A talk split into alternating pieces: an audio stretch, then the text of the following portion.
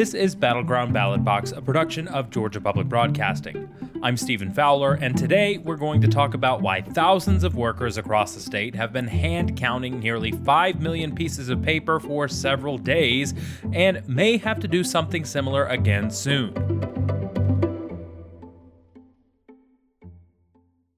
In our last episode, we left off with the Republican Secretary of State under fire from members of his own party who claimed, without evidence, that Georgia's election system, picked by Republicans, was somehow responsible for Joe Biden narrowly defeating Donald Trump.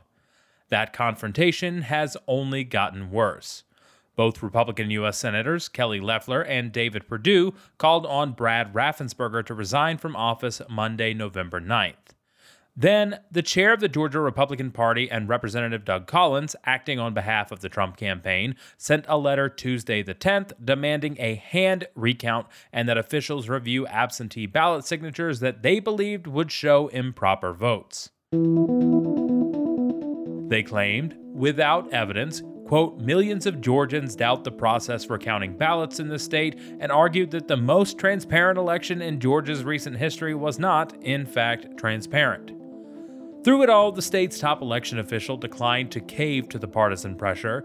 That's why it was somewhat surprising to hear Secretary of State Brad Raffensperger announced on Wednesday, November 11th, that the risk limiting audit required by law would look at the presidential race and it would require hand recounting nearly 5 million ballots in just six days. This will help build confidence. It will be an audit, a recount, and a recanvass all at once. It will be a heavy lift, but we will work with the counties to get this done in time for our state certification. What has happened over the last several days across Georgia has not been an audit or a recount or a recanvass per se, but a hybridization of several procedures meant to assure voters that the outcomes are correct and perhaps to assuage an unassuageable Republican base that is still being told that President Trump will have a second term. We have all worked hard to bring fair and accurate counts to assure that the will of the voters is reflected in the final count and that every voter will have confidence in the outcome wherever, whether their candidate won or lost. Georgia has a new touchscreen voting system that uses ballot marking devices. The voting machines print out your selections on a piece of paper along with a QR code that is then scanned and stored. So, state officials say Georgia can audit those votes to ensure things are as they should be. Well, because we now have that verifiable paper ballot, for the first time in 18 years, we're going to have something to count instead of just pressing a button and getting the same answer. So, we'll be counting every single piece of paper, every single ballot, every single lawfully cast legal ballot. That will be the names that are on the ballot, whoever they voted for president, the English written word. A new Georgia law requires what's known as a risk limiting audit, or RLA, that uses some high level statistics to determine how many randomly selected ballots you need to check to hit a certain confidence level that everything was correct. Back in June, a small audience gathered in a nondescript warehouse just outside Midtown Atlanta to watch a pilot RLA and learn how they work. It looks at the way the ballots were counted and it randomly samples a selection of ballots from the paper record. And then we manually look at those to make sure they match what we would expect if the result from the tabulator is correct. And so the audit is going to give us a result that says, yes, the result that you got from the tabulator is right. Or, I don't know, I don't have enough information please select some more ballots so I can get more data, and then I'll look again. That's Monica Childers with the nonprofit Voting Works, a group hired by Georgia and other states to help design and develop a risk limiting audit process. Uh, the first step is you calculate how many ballots to audit. In a risk limiting audit, that depends on the margin between the winner and the loser. Again, if it's a really tight contest, you may need to do a full hand recount. We already know that. But if the margin is larger, the number of ballots you have to look at to get the same level of satisfaction that you are protected and that the outcome was correct is actually much smaller. So these are very efficient. Back in the June primary, Joe Biden overwhelmingly won Fulton County with nearly 82% of the votes.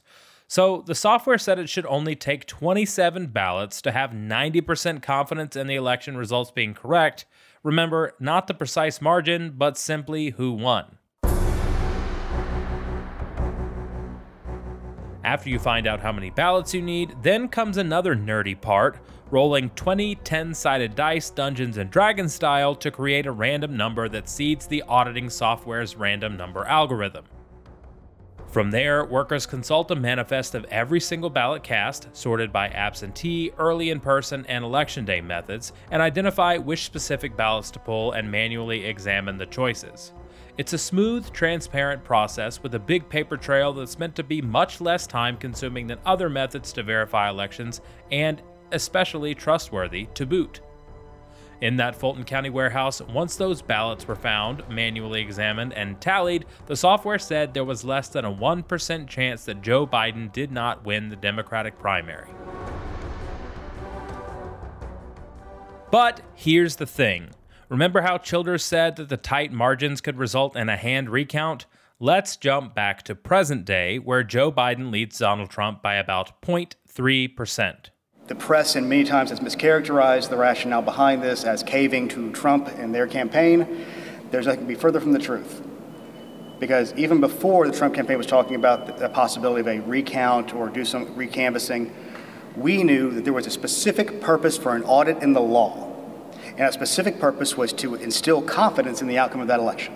Other statewide races were a little less close and could have fulfilled the mandate, but Gabriel Sterling with the Secretary of State's office said it was super important that voters believe in the outcome of the presidential race that President Trump and other top Republicans refuse to acknowledge. And let me be perfectly clear on this.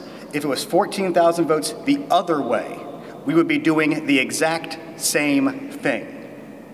This is very important to understand because right now there's a swath of voters in this state and around the country that'll say those machines cheated. Those machines miscounted. Somebody hacked them. Something happened because there's no way that that guy won. There's no way that guy lost. So, this time, because of the margins, the number of ballots needed to hit the target confidence level would be more than 1.5 million, so it was easier at that point to do a full hand recount, officials and experts then said. I sat in on the county supervisor training on Thursday, where 159 people got the lowdown on how they were supposed to count through 5 million ballots in less than a week the uh, the eyes of the of the state and, and nation are on you guys um, and on you performing this uh, this really important task. Um, we've put together a a relatively um, simple process to go through this, and and keep in mind through all this stuff. What we're doing is relatively simple. We're counting votes and counting pieces of paper. We're identifying votes, counting pieces of paper. Don't lose that concept. There are steps you're going to have to go through, and there, there are things you're going to have to do in order to um, keep the integrity of the process in place. But don't uh, don't lose sight of the of the big picture. Is that we're trying to do a a hand uh, assessment of votes and then counting of pieces of paper. How are those pieces of paper counted? In pairs with each two person audit team reading off the names of candidates and placing them in stacks, with each ballot carefully logged and counted to ensure accuracy. And the key to all of this is transparency.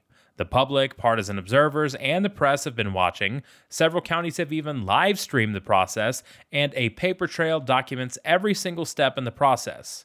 That, plus security of the chain of custody, ensures that every ballot is secure and properly counted we're talking about security before the audit begins. We're talking about security during breaks. We're talking about security in the e- evenings um, or when nobody's there.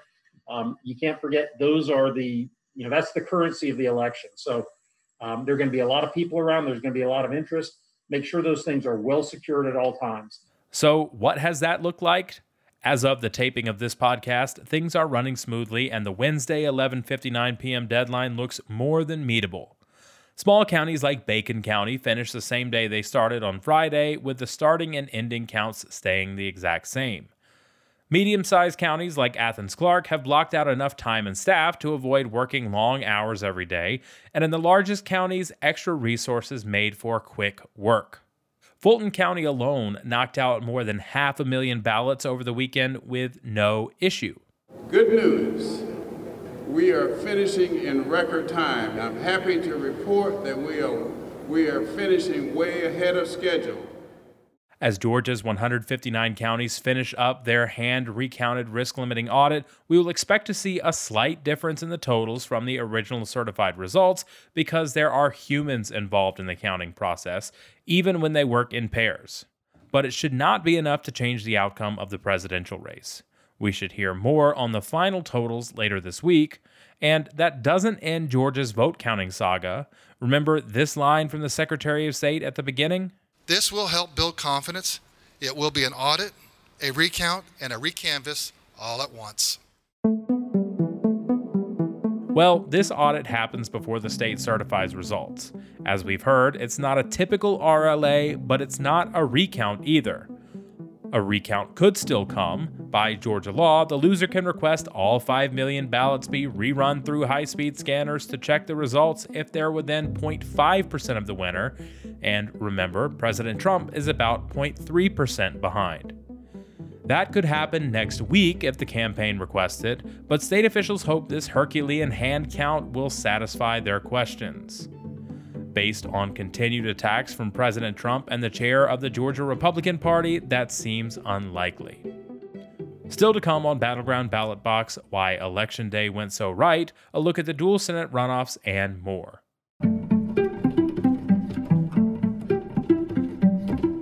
I'm Stephen Fowler. This is Battleground Ballot Box, a production of Georgia Public Broadcasting. You can subscribe to our show at gpb.org/battleground or anywhere you get podcasts. Please leave us a rating and review on Apple Podcasts. Our editor is Wayne Drash. Our intern is Eva Rothenberg. The show is mixed by Jesse Neiswanger, and the director of podcasting is Sean Powers. Thanks for listening.